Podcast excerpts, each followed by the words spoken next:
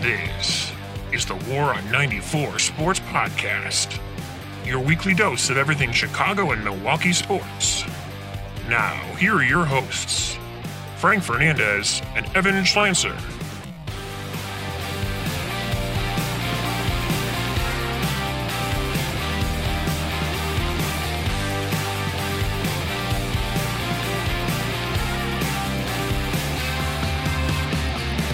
What's up, everybody, and welcome back.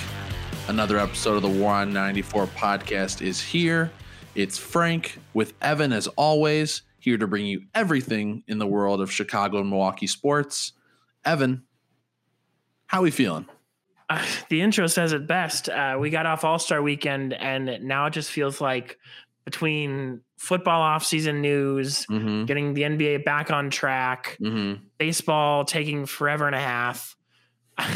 Fucking sucks to wait, dude. Yeah. Like, what do we watch on TV? What do we do? All we what do have we is- do? All we have right now is college basketball, and I can only do so much of that at the moment. I am, A little bit, a little bit of college baseball too. yeah, yeah, that's, that's hard. That's hard. yeah. That's hard to get into.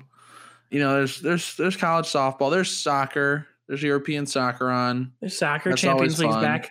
Champions Yeah, but then League, the Olympics are over. It's Eh, just all right. it's just not it's not the same. No football on I Sundays. think what we're coming to the conclusion is that we're spoiled as sports fans most of the time. Sure, The three of days of, course. of, nothing is like spring training should be going on. You know, we, Yeah. we we should be getting excited. We should be, but we're waiting. We just continue to wait, but we're back. We're back. We're giving you a show, despite the fact that we felt like we didn't have a lot to talk about. Turns out we got a good amount to talk about. So let's get you into it. You and. I, Let's- when we sit down yeah. long enough, we can think about things to talk about. Yeah, let's not waste any more time. We know we both love to talk. So let's get into it. We'll start with the best thing we saw this week. You want to get us going? Yeah, why else were we blessed with these microphones? Best thing I saw this week, actually, you mentioned soccer. It's where I'm going to stick with this. I think, and you might too. Don't want to get too far ahead of myself here, but I'm going to go over overseas. Uh, Premier League. Obviously, mentioned that I'm a big Manchester United fan previously on this podcast.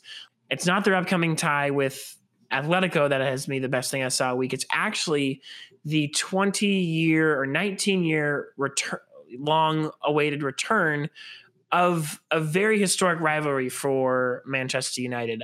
Back in the 90s, a, a team called Leeds United was actually pretty dominant in the Premier League scope of things. And they're the other way from Liverpool, about an hour, hour's drive Mhm. and it's a hotly i mean they, they have no love for for the boys in red and this was the first time in 19 years they had played with fans in the stadium back at leeds stadium or leeds leeds yeah leeds stadium Yeah. that's Elland not the actual title, but Elland Road. Thank you. Back at Elland Road, and and I was listening to a podcast. It, you know, with a lot of soccer these days, it feels like the stadiums are all new and corporate and you know fancy, shiny. Mhm. Elland Road is anything but. It's a classic, you know, stuck in the '90s kind of just you know square walls, Yeah. tight knit roofs and fans that are ready to give their like their earful. And and they they showed up and they showed out. I mean honestly one of the most insane premier league moments i've seen. They scored two goals in the span of a minute off off a halftime. And uh, it felt like they just won the title. And you know there was there was there was the good and the bad. They're giving they're giving the man the manchester boys like all the all the talk and all the stuff. And then you know obviously got a little too crazy throwing shit on the field and stuff like that. But Mhm. it felt like a proper like what what if you watch a championship league game feels like? It felt like a proper just dirty you know muddy raining all grit no grace premier league soccer match. Definitely. and it was it felt like you're walking watching a blast from the past. It was it was fun to watch for me. Uh thankfully our, I, manchester united got the victory but uh, just fun to partake in either way. Uh, you know soccer's a different sport. Yeah, it's a whole especially when it's played beast. like that. Especially in England too. It's just a whole different thing. Like, I mean, we love watching, you know, the Barcelonas and the Real Madrids, the PSGs of the world, Bayern Munich, and what all the teams that come along with those. But there's something about soccer in England in the rain, you know, the fans full full throated, just being able to be their boisterous selves, and the fact that these teams get to meet again. Uh, it feels right that Leeds United is back in the Premier League. Oh, It- absolutely. It feels right that they're able to, you know, return to this heated rivalry with Manchester United, and you hope it sticks around for a while. Both these teams, obviously Manchester United up near the top, Leeds United still trying to kind of weather the storm down towards the bottom half of the table, but I think they're going to stick it through, and we're going to see this carry on for a couple years at least more. Hopefully, we don't have to worry about them leaving anymore. As we deserve, right? Yeah, Yeah, no, they're they're they're sitting kind of pretty right now, up into fifteenth, few points Mhm. clear of relegation. Hopefully that holds the rest of the season, as you said. But Yeah. yeah, uh, yeah, just just a fun fun atmosphere, completely different from as I said, you know, Arsenal or wherever you you know, Man City, Man United, the corporate Sure. ass stadiums that we have now. Yeah, definitely. I'm going to stick with the world of soccer for mine. Uh, my best thing we saw this week goes to a topic that's been hotly contested for the last, I would say, the last three years for sure. It's been obviously talked about before that, but really came to light in the summer of 2019. The U.S. women's national team wins the World Cup in France, and chance of equal pay rang out throughout the stadium from the team, from the from the supporters. You know, it was it was a call that you know is very near and dear to this team and to a lot of people who watch this sport and you know women's sport in, in general. And today was a landmark day for that as the U.S. Soccer Federation uh, agreed to a settlement with the women's national team that has been you know this this lawsuit has been going on for several years now, but they agreed to pay a total of 24 million to the team, 22 million in a lump sum, and then another 2 million to be put into a fund which will be uh, used for charitable efforts and post playing career you know situations for these for these players. And it's you know they still have to go through the CBA and get everything approved and everything but it really looks like this is gone through and it's it's really great because this team has been such great role models for young women and young men, honestly, in how to be a team, how to, you know, fight for each other, play as one, and just the unselfishness that this team has shown through, I mean, decades of playing together, not even just this generation, but generations before. Uh, they are a great uh, example for anyone who wants to play any kind of team sport. So for them to get what they deserve is truly amazing. And now, even and the most important part going forward, now men and women in the U.S. national team system will be getting equal pay for friendlies and tournaments, including the World Cup. Something that was they fought tooth and nail for, and it was a victory today for a great cause. Yeah, yeah, a big a big victory and definitely better late than never. Just kind of baffling to me from the beginning that an organization the size of the US Soccer Federation could find it in them to not pay equally when Right. people do the same thing. And actually, one could Uh, argue not even do you know, the same not- thing. I say, well, I say one could argue that, and not even really argue because back-to-back World Cup winners, the U.S. women's team has done far more than the men's. Not that the men's have been disappointing by any stretch, but yeah, it's a landmark moment for a team that deserves every bit of it and has been mm-hmm. fighting for it for years, as you said, and just really happy and excited for the future of women's football with that happening, and I guess the future of the sport in general, as you said, inspiring generations to come, hopefully. Yeah, pretty amazing. So very happy to see that. I'm glad that that whole fight is over, and now they can really just focus on playing and winning, which is what they do best. So they have a new a new talented generation coming in, you know, led by players who have you know took part in that 2019 World Cup victory, and new ones who continue to to come up through the system. So it's very exciting as we head into another World Cup cycle for the women starting next year um, in 2023. They'll be in it's in Australia and New Zealand, so that'll be a fun a fun tournament to look forward to. As we also look forward to the men coming this fall in Qatar. Hopefully, fingers crossed, we can qualify for that. Looking good at the moment. But Looking good at the moment. Yeah. Did you see before we leave from that? Did you see Uh-huh. quickly the they're playing the She Believes Cup, yes, and there was a game this weekend. They played. Did you see the unfortunate New Zealand defender oh, or I the mean, scoreline from it? yeah, about as brutal as you can get. Hat as trick of own uh, goals. Just Yeah, three own goals in in the first half, and didn't even and the and the poor defender didn't even make it out of the first half before she was subbed off in the 40th minute. But three you just got to consecutive own that. goals, like there's no confidence anymore.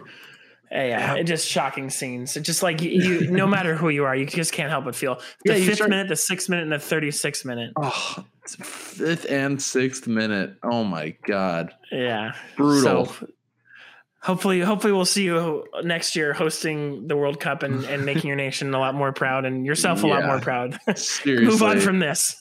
no kidding. No kidding. Speaking of moving on, let's talk quickly. Let's do a little All Star Weekend review. You oh, mentioned Oh, God, it. yeah. You mentioned it. You know that we're you know we've been kind of going through that. Now it's over, and we wait for NBA to start again this coming Thursday. But kind of a up and down weekend, mostly up, mostly up in Cleveland. I mean, I think it starts with the Rising Stars tournament on Friday.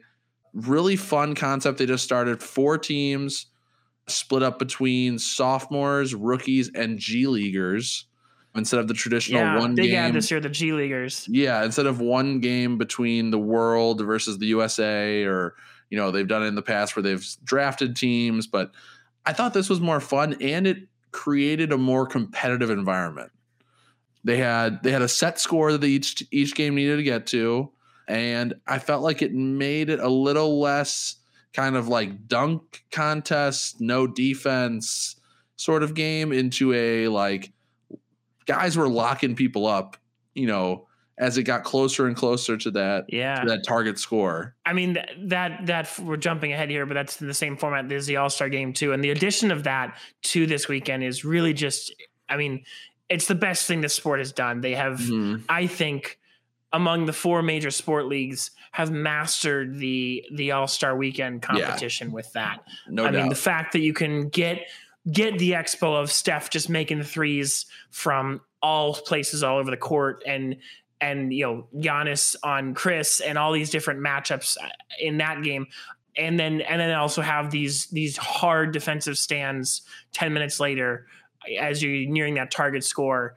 Just such a highly entertaining format. I didn't watch Mhm. the the future stars game because i was watching the celebrity game because myles garrett and a lot of cleveland stars i'm cleveland biased so yeah. had to be watching. And my freaking mayor was out there battling. He only had like Yeah. two points so justin Hey, bibb i, I think the first mayor to ever do it so go off but it just the only down you said up and down the only down was a dunk contest i think that's where you're going to go with that yeah, yeah. I, I felt mean, like the All Star Saturday. I feel like the Saturday night skills, the whole like Saturday night thing was, eh, just it, it feels a little stale. The skills competition was was okay. They tried to switch it up this year and do teams again. That was fine. The three point contest is it is what it is. I mean, they always have a lot of stars in there, which I like to see. Zach LaVine, I think it's time to hang up the old three point shooting contest. Uh, because he's three years in a row got knocked out the first round. He really, really wants to be the first player to ever win the three point contest and the dunk contest in their career. There's never been anybody who's done that before. But just seems like it ain't happening I just don't think he's the guy. I don't think he's the guy to do You're it. not but that somebody guy. down the way. you're not somebody that guy line. pal But then the dunk contest. Yeah, I didn't want. I don't want to dwell on it too much. But it was. You're trash, kid. Uh, put stars back in the dunk contest that's it that's that's it Yeah. put stars back in the dunk contest it's just or don't have it. Like it honestly, used to like be, or don't have it. It used to be the spectacle. It used to be. I mean, you know, the iconic moments of y- y- Carter, right, who has Yeah. her, his his forearm in the Yes. hoop, and you know Iverson mashing up Kobe Bryant back in Cleveland his rookie year. yeah. You know, the last time Michael it was Jordan here. versus And then, you Dominique know, go even- Wilkins, Exactly, and you know, even more into the future with Magic or not Magic, Julius who done Superman and piss Shaq Oh, off? Dwight no, Howard, No, no, Dwight Howard. Recently. Howard, Howard. yeah, yeah. I mean, yes, yes. look at all these, you know, young stars. Even I, Obi Toppin, cool eh. guy. Yeah. Fun story. I- I, don't want to watch him in the dunk contest. Give me stars. Give me people I know. Get Ja in there. What? Yeah. I have a I have a solution for a new format. Okay. I think they should do a meet me at the rim contest where they have one guy who is coming down the lane, another guy who is protecting the basket, and they meet at the rim and try to see who can stop who. Who if the guy what can the one guy dunk on the other guy or can the other or can the one guy block the shot? I feel like that'd be Oh. kind of fun. Imagine seeing Rudy Gobert going up against like uh, uh John Morant or uh, Morant. you know, or a a Zach LaVine coming down the lane against Miles Turner. Like, I don't know, it's something different. I think of Slam Ball. You ever watch Slam Ball growing up? I did not know. Okay, so Slam that's a, Ball refer- is that's a reference ball lost on. full contact sport. Slam Ball is trampoline basketball. Oh, wait a second. it's mixed with football. They wear pads. They can hit each other. But in slam Oh, ball, if you got a penalty, so there's a thing called a penalty where you can come down the lane, one guy coming from the side trying to block the shot, the other guy coming from the middle trying to dunk on the guy. It always led to a very entertaining finish. I don't know how many guys would be willing to get dunked on. I say it's basically the don't get postered contest. yeah, exactly, exactly. And it and It'd be it, tons of fun for the neutral, but I don't. I can't see many guys lining up for that. I feel like a lot of guys would kind of, yeah, because they don't like. I mean, nobody likes getting postered on, of course. no. But the dunk contest has become stale. I mean, you need guys who are going to bring more exciting things. I mean, hell, get some guys off YouTube who are just like literally like dunkers and just let them do it. Like, we don't, uh, and that's fine. We don't need to have all these young guys. Like, we've seen almost everything you can do, but these guys on YouTube can do so many different things that we've never seen that we don't think of. So let's let's get those guys. Uh, if you're if you're listening to this, look up Jordan Kilganon on on YouTube, and you'll you'll see what I mean. Yeah, I'll have to save this for later. Yeah, moving on from the bad, the uh, All Star game, like you said, the actual All Star game is it stands alone. There's no other All Star game that comes close to it. It is fun, entertaining, and then the fourth quarter comes around and it becomes the 20 best players in the NBA going at each other. It, it turns into a great event for everyone. They had the NBA 75 at halftime. That was super fun to see all those guys good. together. And then LeBron, like you, I mean, you mentioned Steph, 16 three pointers. Like he is an alien. And then you had LeBron in Cle- back in Cleveland hitting Oh my God. game winning shot that we've seen him hit, you know, so many times in the Cavs uniform, and he hits this just impossible fadeaway to to hit the to hit the number, win the game. You know, awesome, awesome. Storybook ending. Yeah, I mean, there's no, but there's no, there's no All Star game that's even comparable, really. No, no, not at all. And it, it, it partially is because basketball has that free flowing scoring. Sure. You know, as you said, the, the to to get the to get to the number, it's harder to put in. I mean, NFL maybe, but like, I mean, how the hell are you going to peg a number on that? Like baseball, like first one to seven wins. Like, I mean, it could take forty innings at the rate these Honestly, guys are like, pitching these fo- days. like baseball might as well just if they want to do that, they might as well just switch to like a 16 in softball game. Like, Yeah. Well, that's an idea because I was going to ask. I'm like baseball. Oh, I, I, it wasn't actually about this. It was. I don't know if you ever tuned to the the Shaq, like the TNT crew did like a like a Manning cast esque broadcast. Did Mm-hmm. Yeah. you tune into that at all? I, I started on there and then I, sw- I, I kind of was like, okay, Same. I had to switch over Yeah. to the regular game, the broadcast, because I didn't want to listen to Chuck and Shaq like the whole time. Just but bitch all night. yeah, exactly. But it, it was entertaining for a bit, and I was listening to a baseball related podcast. And who would, if you try to do that in the NB, uh, MLB, who are you putting on that broadcast? Like the Mannings obviously have made the Manning cast a thing, Mhm. and that's a great format. This was an attempt in the NBA to replicate that, and it, I think it largely worked out well. I mean, tell tell Shaq and Chuck to cool their rivalry for like thirty minutes, maybe. Yeah, and people love the love the TNT crew, which I also really enjoy them. I do too. MLB Yeah, absolutely. MLB, I mean, like Dallas Braden comes to mind. Like he's he's a very eccentric character. Yeah, there's no one like on the level of like a Shaq or a Peyton Manning who like from MLB could come. I mean, like I feel like A Rod is like so insufferable. I feel That's like Big exactly Papi, it. Like A Rod is Big the best Papi might be good. right. Papi could be fine. Papi could be good. Like Papi and Pedro Martinez would be kind of interesting. Yeah, I don't know. Not a lot of guys come to mind, honestly, as far as like that I- I level of talent and like legendary guys, like who could be as entertaining. Yeah. It just doesn't it doesn't feel like NBA's got that figured out yet. But or NBA, MLB, I don't know. Just as you said, the 75 celebration, the pomp and pageantry, the fact they have that stage and like the dope ass intros like started all off Mhm. and the reception LeBron had it was such a great weekend for LeBron and his storyline and his the, the love that Cleveland will always have for him yep. and and the once every five year cycle of the LeBron to Cleveland rumors because Mhm. they started back up if you were paying attention to the athletic but I, I, w- I walked away thoroughly entertained and and actually truthfully like not that I wasn't already but even more excited to watch the end of the NBA because it's just so fun when when when good good NBA play is just it's such a fun thing to watch and that's For all that was it was just yeah. star on star Yeah.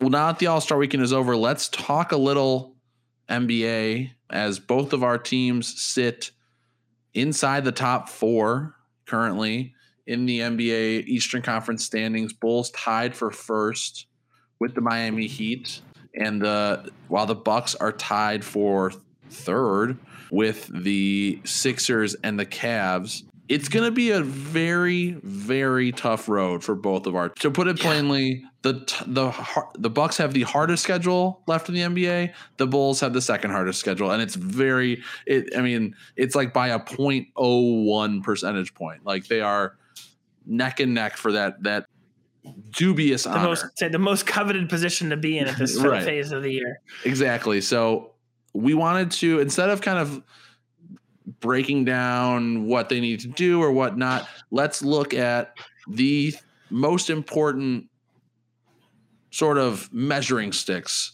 for our teams during these final I think there's 23 games left, 20 22 20 every game every team has between 22 to 25 games left, I believe. Um so yeah during this final run, I don't even want to call it the second half of the season because it's not even a half. It's a, the final quarter of the season. What sticks out to you? Give me your give me your first one. Uh, well, the first start is right off the All Star break this Saturday. Bucks open up at home against the new shaped Brooklyn Nets and start a run of six games. That is the Nets, the Hornets, the Heat, the Bulls, and the Suns. Mm. Ending on March 6th back at home. So that's a that's two weeks of hard nosed basketball Yeah, and that is going to very quickly tell us if this Bucks team, you know, adding Ibaka back into the mix, or not it back into the mix, adding Ibaka into the mix, uh, adding Brembry into the mix, is ready to go, ready to ready to compete. right. it's it's honestly it's the hardest stretch of this of the remaining schedule, and it's do or die. I mean, this team's either going to have it and they're going to be ready to go because they're going to come out, you know, 500, four and two, five and one, or they're going to be totally outclassed and outplayed, and then we'll know. Yeah, it's gonna. Yeah, I mean, and uh, same for the Bulls. They come out of the All Star break starting Thursday, five game stretch. Hawks, Grizzlies, Heat, Hawks again, Bucks. Oh wait, that's six games. That's six Hawks, games. Grizzlies, Heat, Hawks again, Bucks, and Sixers.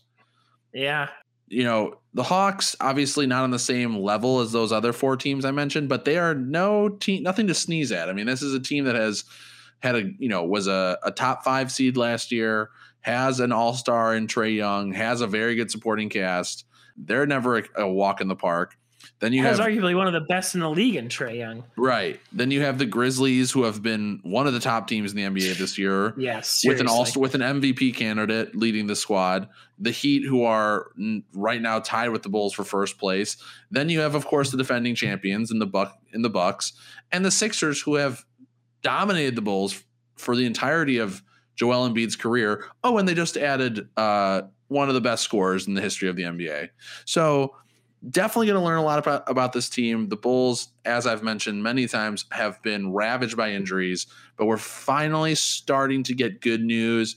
Zach LaVine played in the All Star game on Sunday. He looks fine, hit a couple 360 dunks. Knees looking good. He'll be ready to go starting Thursday, so we'll have him back. Obviously, DeMar DeRozan is going to be there. Vucevic has been playing spectacularly well. And then we're starting to hear murmurs of Alex Caruso.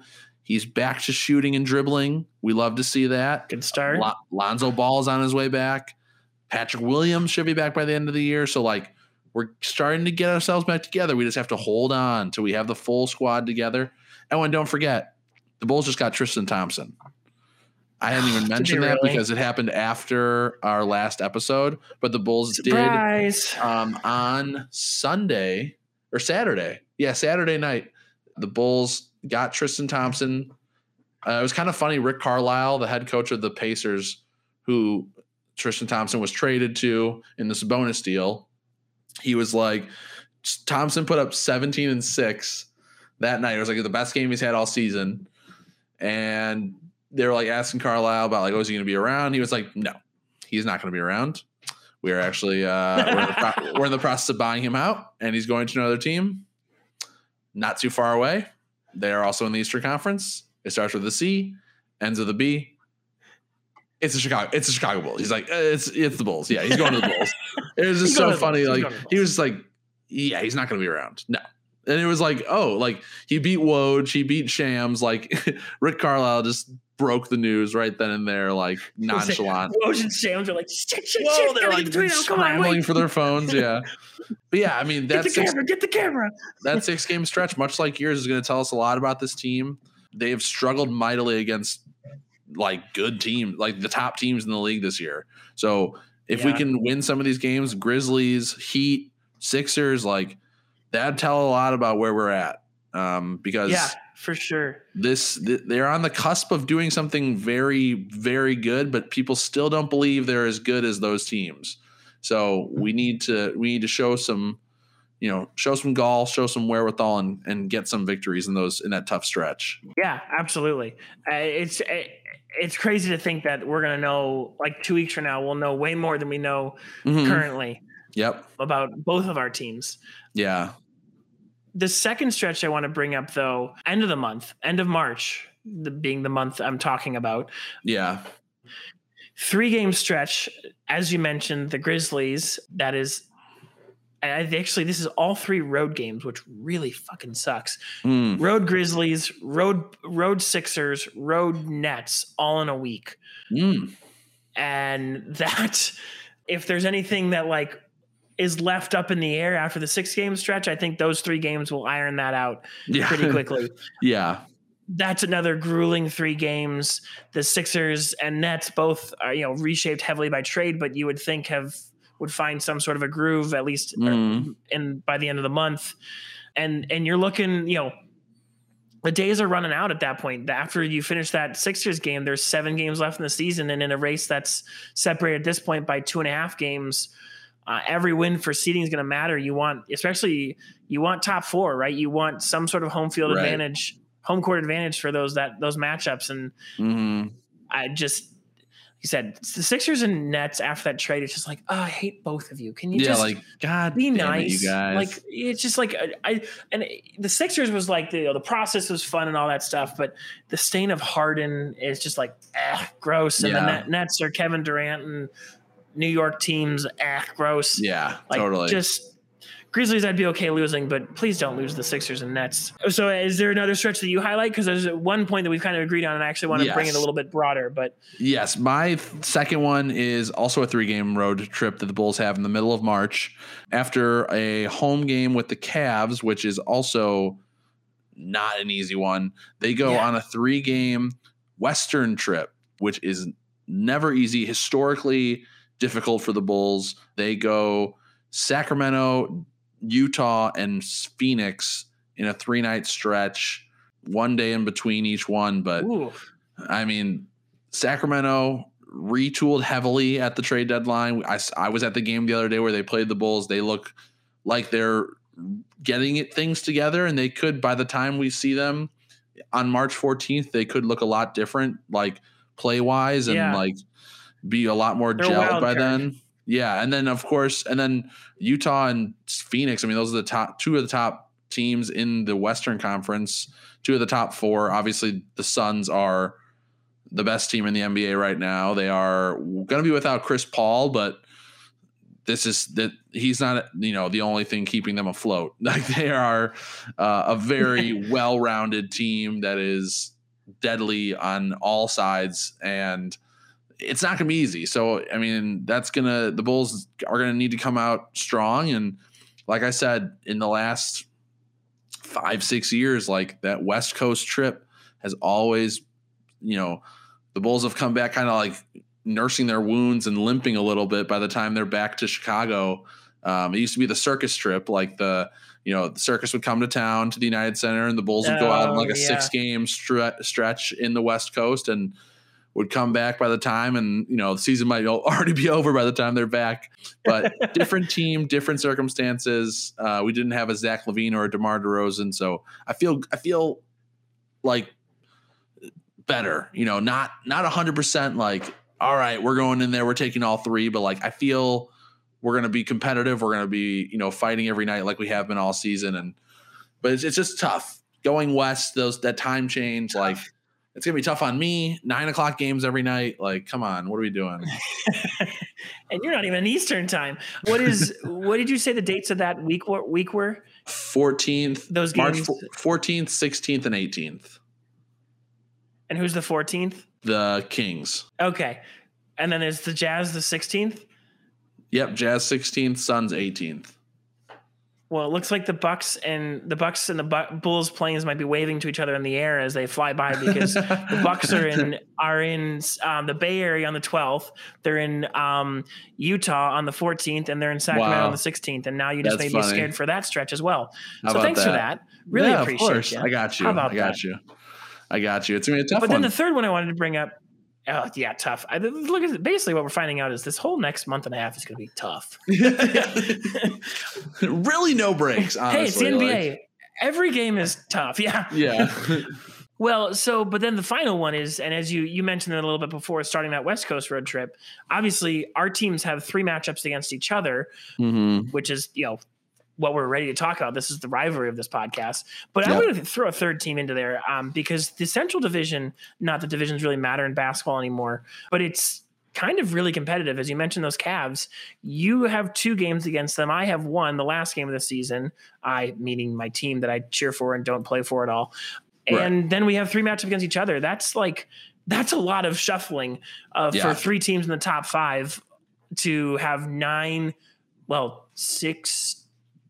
Math is hard. Six total games against each other in the past in the next Mhm. like twenty five. Like that's that that that, that alone is going to shake up the standings like crazy. Yeah, it's going to be a very uh, interesting sight. You know, the first time we saw the Bulls play the Bucks, it was a, an ugly game, low scoring. Probably one of the yeah worst games I've seen. I think. yeah, definitely the worst like Bulls offensive performance I've seen all season, and I'm sure you would say the same for the Bucks. I say, weren't Um, they like two- a combined like five of thirty from three or some shit like that? It was probably worse than It that, was honestly. it was brutal. It was so bad. but it but I mean that told me a lot. That game itself told me a lot about the Bulls because they were without a lot of their key guys. Also lost, you know. Well, Caruso played the rest of that game. He shouldn't have, but with a broken wrist. And then, but you know, the fact that DeRozan carried us. You know, we had our guys. We fought till the bitter end. We were ten point underdogs going into that game. Ended up coming down to like the final possession, only losing by four.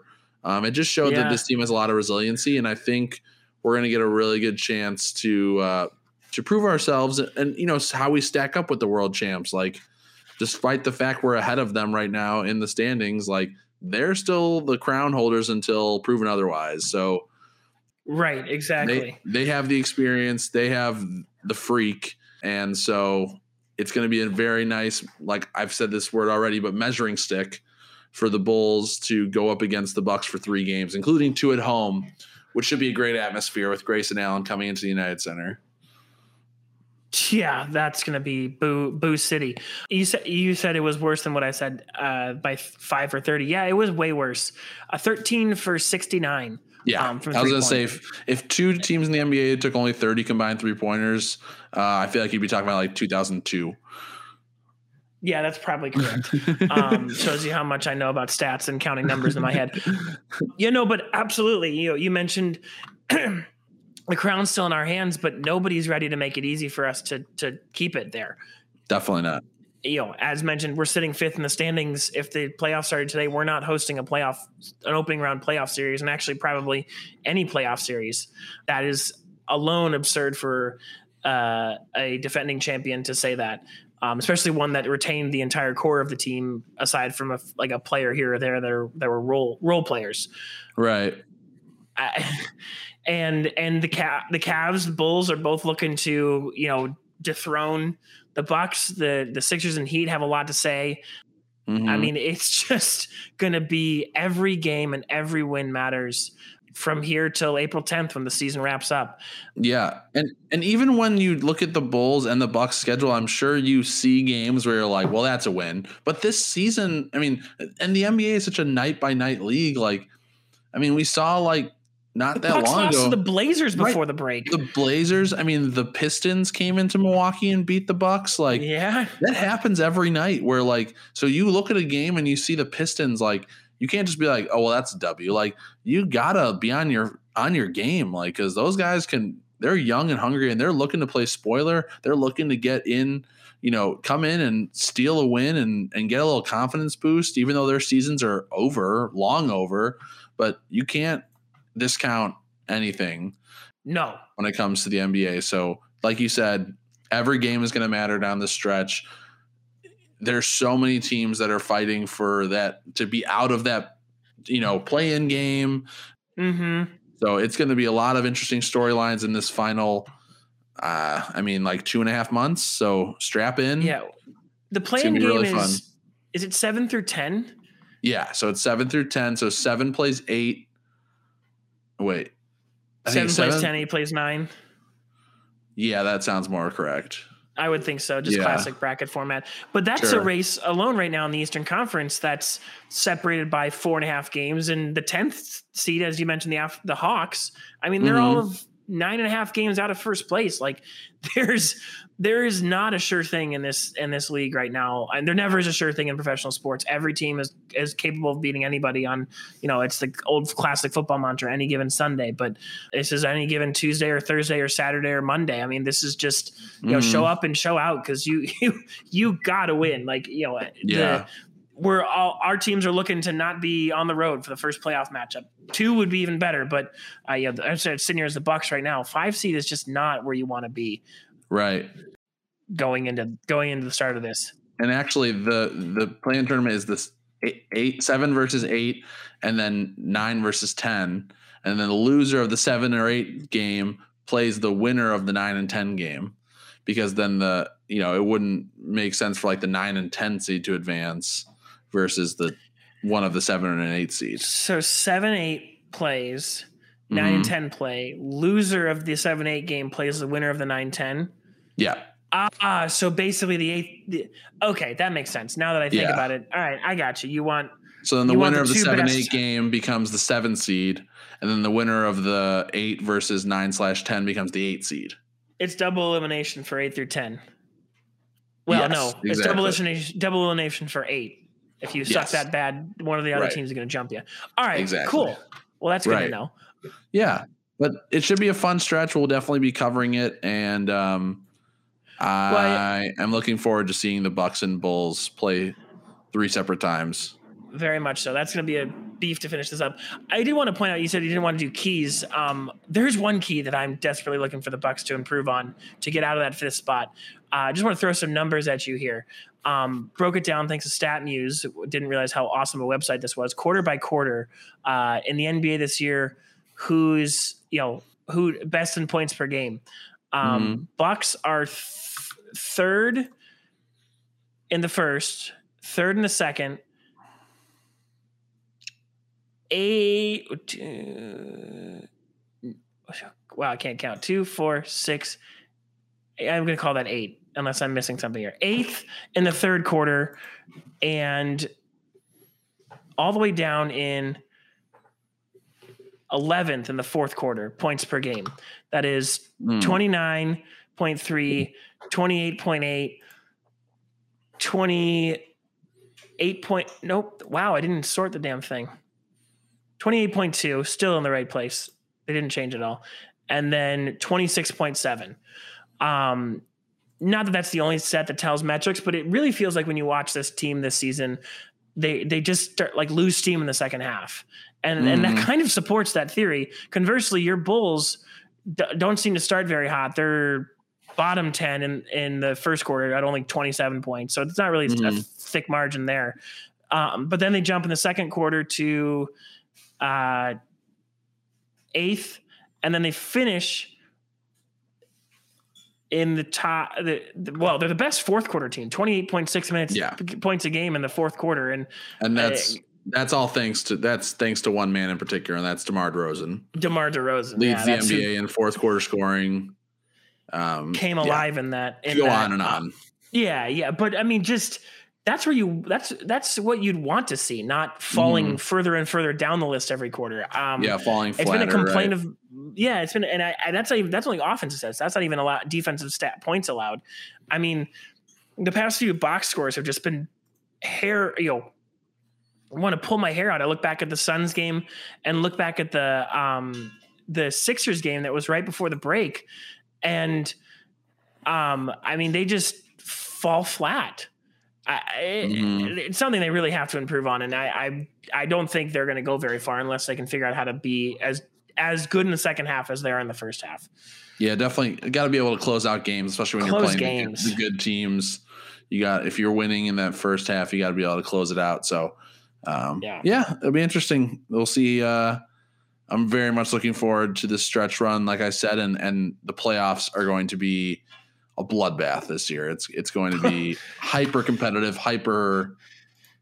Uh, hopefully, a lot of excitement for for everyone involved. Um, I'm saying this now so you can check me when it happens in the playoffs. I Uh-huh. won't even be mad if the if the Bucks lose because it's just so many good teams. Like yeah, it just feels I felt like I was scared going into last year, but it's it's not just the Nets to worry about. Like they're just an absolute assault from first round Yeah. to championship because because the the winner of the East likely gets the fine fine prize of playing the the Suns or the Warriors, which both look like just death machines right now. yeah, that'll be it'll be wild. Whatever the finals matchup is, is going to be entertaining. Oh, must see TV. I'll be Um, ready to watch either way.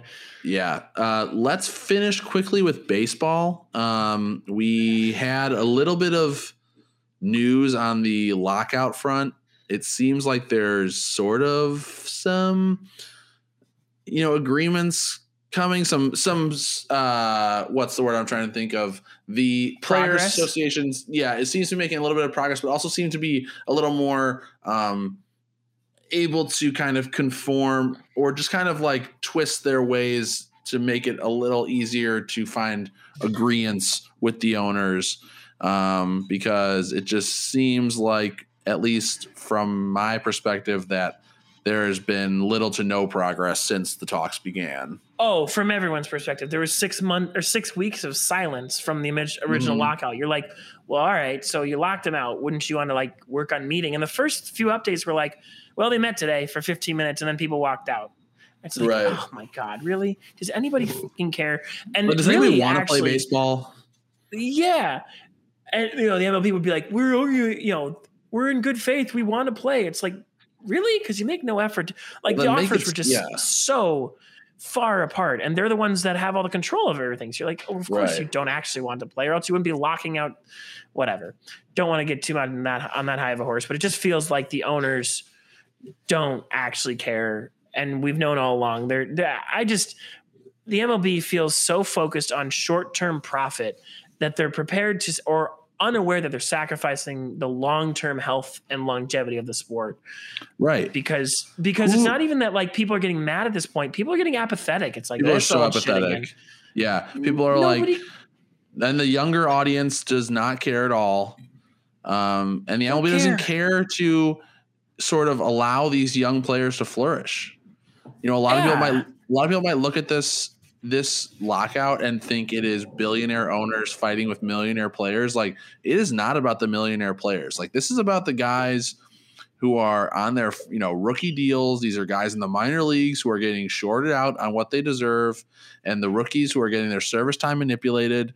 Like when that uh, what was it? The president of the Mariners came out and just like laid it all on the table. Yeah. and- um, and I don't even want to think about it, but said the quiet power said the quiet part out loud and you know admitted they're manipulating service time and they're going to do it again. Like they're going to do it to you know Jarred this guy till Kelenic this and yeah yeah, right. And and the you know not wanting to pay for interpreters like he just it just shows you everything that's wrong with the way they're all out on the table yeah and at a So- Rotary Club meeting. Yeah rotary club meeting of all goddamn places. On zoom where you On can record everything. Oh no oh my god. Just just boneheaded. Anyways um you said a little bit of progress. They're kind of coming together. A few of the big things being talked about um obviously increased wages. Uh so the first year players obviously the f- past few years it's been like in the five or six hundred thousand dollars is the you know your first year in the majors and then it increases like 30k every year or 15k every year or something like that. Um but now they're looking for uh 30k increases in the first year it's $775000 as like basically your rookie minimum um which is already a big jump uh and it what what should it should be easy to agree on because it's like the total savings in that is like a few mil for these billionaire owners. Like it's just absurd um but the biggest one that I, I think the one of the most interesting ones that's kind of a new fold is the bonus pool for players. And it's one that seems to be a big talking point.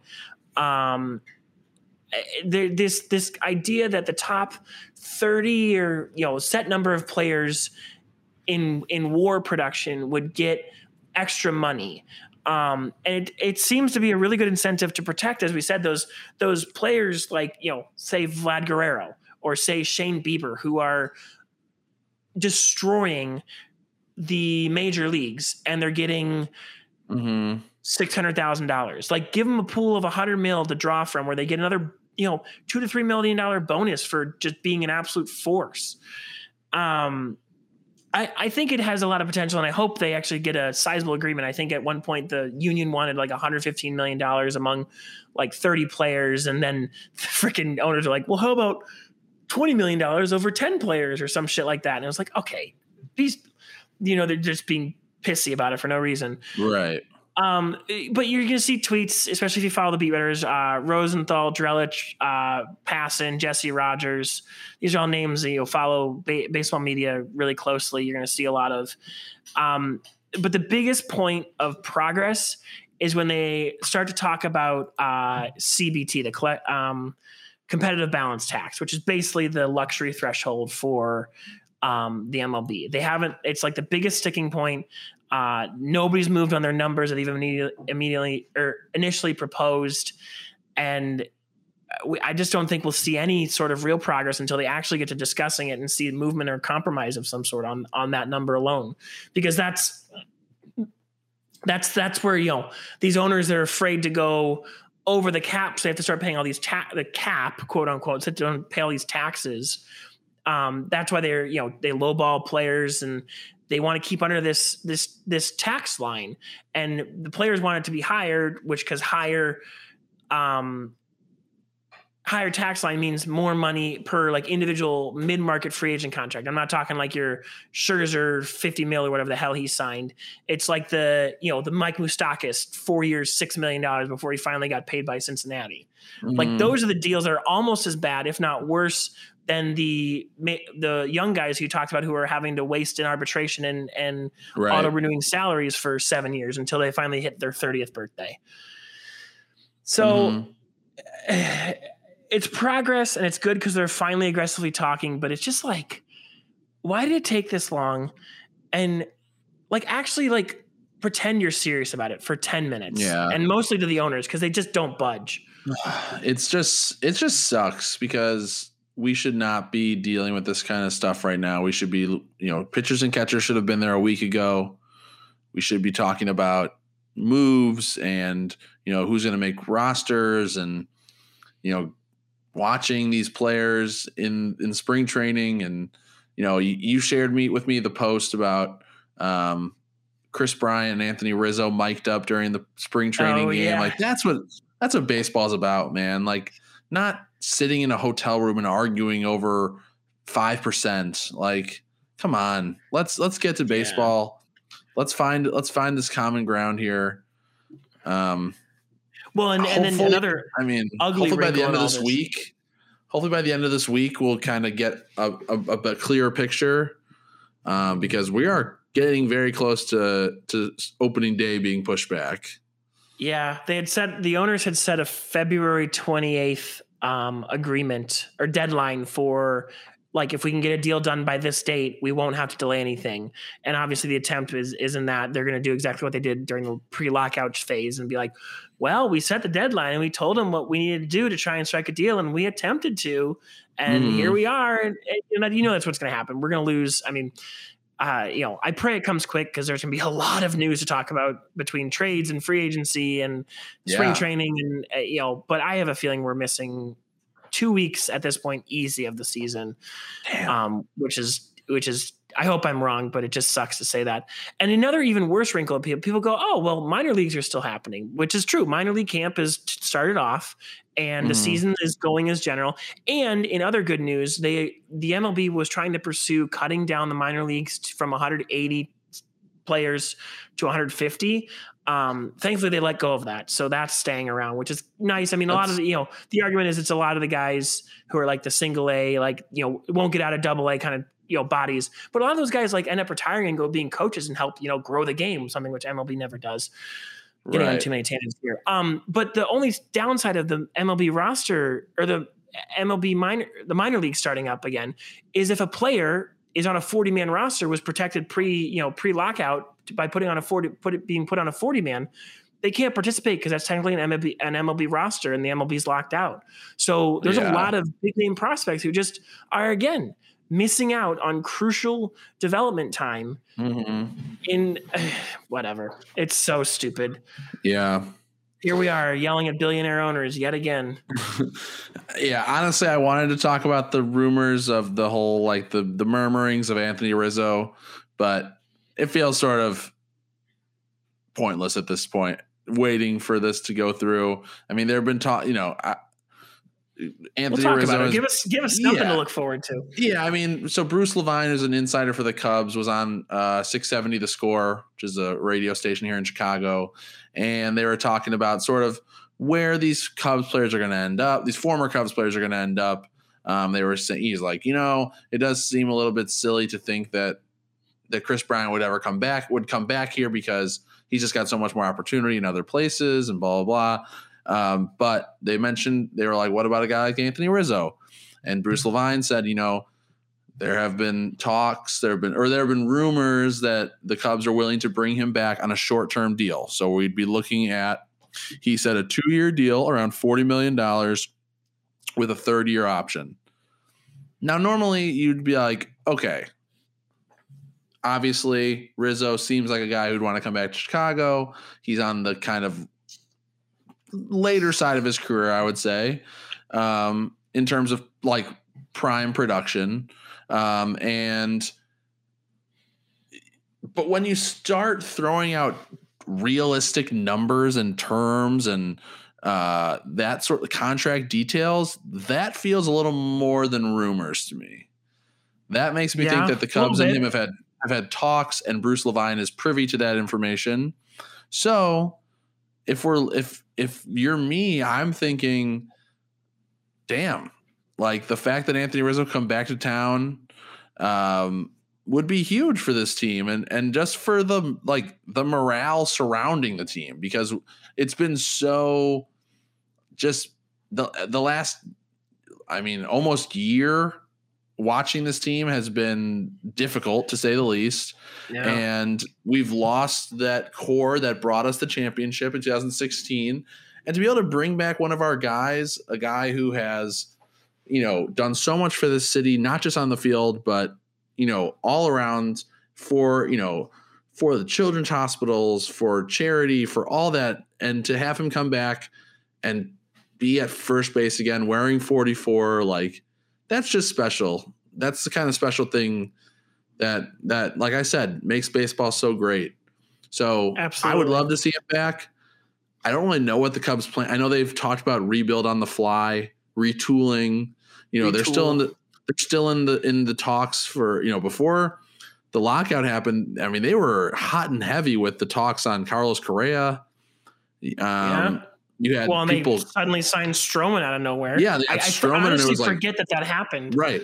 That felt like, oh, so they're not tanking. Like Yeah. they're they're actually going to try. Like, okay. So I'm interested. I want that's why I want this lockout to be over. I want to see movement. I want to see who are the Cubs like what are the Cubs doing? What are they planning? Like are they going to offer a you know this contract to Anthony Rizzo? Are they going to offer a contract to Carlos Correa? Like let's get it going so we can get back to like what we really want to be seeing, which is player movement and the excitement that comes with it. Yeah, absolutely. Well, and I be interesting to see. Uh, we'll never know, but the, the where you're right with beat writers writers right when they have a hunch on something. Um, Mhm. But I don't think currently at this time with the lockout that teams and players can communicate. No, Uh, no, I don't think so. So I'd be interested to see because that would imply then that these talks were happening pre-lockout, um, which would really signal some serious Cubs intent on being competitive. And I, I feel like if we go back and talk with you know, I don't know if we ever truly had a trade deadline or post trade deadline trade deadline breakdown, but it always just felt like when Rizzo left and the videos of him walking around Wrigley and and the way you know Mhm. Was like thank you and he you know walked out and saluted the crowd and all that, it never felt like he was gonna it was gonna be a long goodbye. Um, Yeah. it would it would be fantastic to see because he feels like he's a, a guy who, regardless of where he finishes his career, he's going to come back and retire in Cubby Blue, um, and that number will be retired. Uh, but I just, yeah, I mean, I feel like I feel like that his Chicago story is not is not yet fully written. There's another chapter coming. Yeah. I hope so. I hope so. I hope you're right in that regard. Um, but you know, as we as we said for the last, you know, 15 minutes, get this thing sorted out. We want to see baseball. We want to talk baseball. We want to be able to preview the season properly and watch our teams go out there.